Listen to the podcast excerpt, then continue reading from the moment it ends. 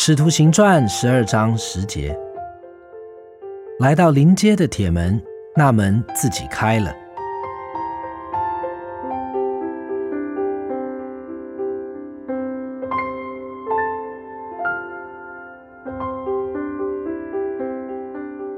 今天的经文说到一个门自己开了，被关锁在监牢的铁门里面，不是件容易忍受的事情。除了那掌管钥匙的人，谁都无法打开那铁门。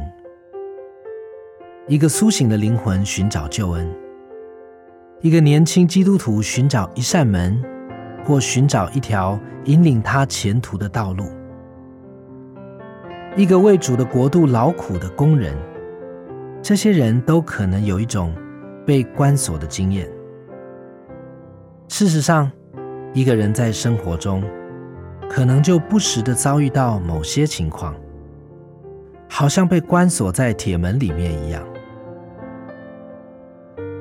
信心的钥匙可以打开铁门，等候主，信靠他，你就会看到那铁门自动打开。它真的是自动打开的吗？不，乃是神的手，那大能的、我们看不见的手，在我们未察觉之时，为我们先把那铁门打开了。既然打开，就没有人能关上。信靠神，你将发现一扇敞开的门。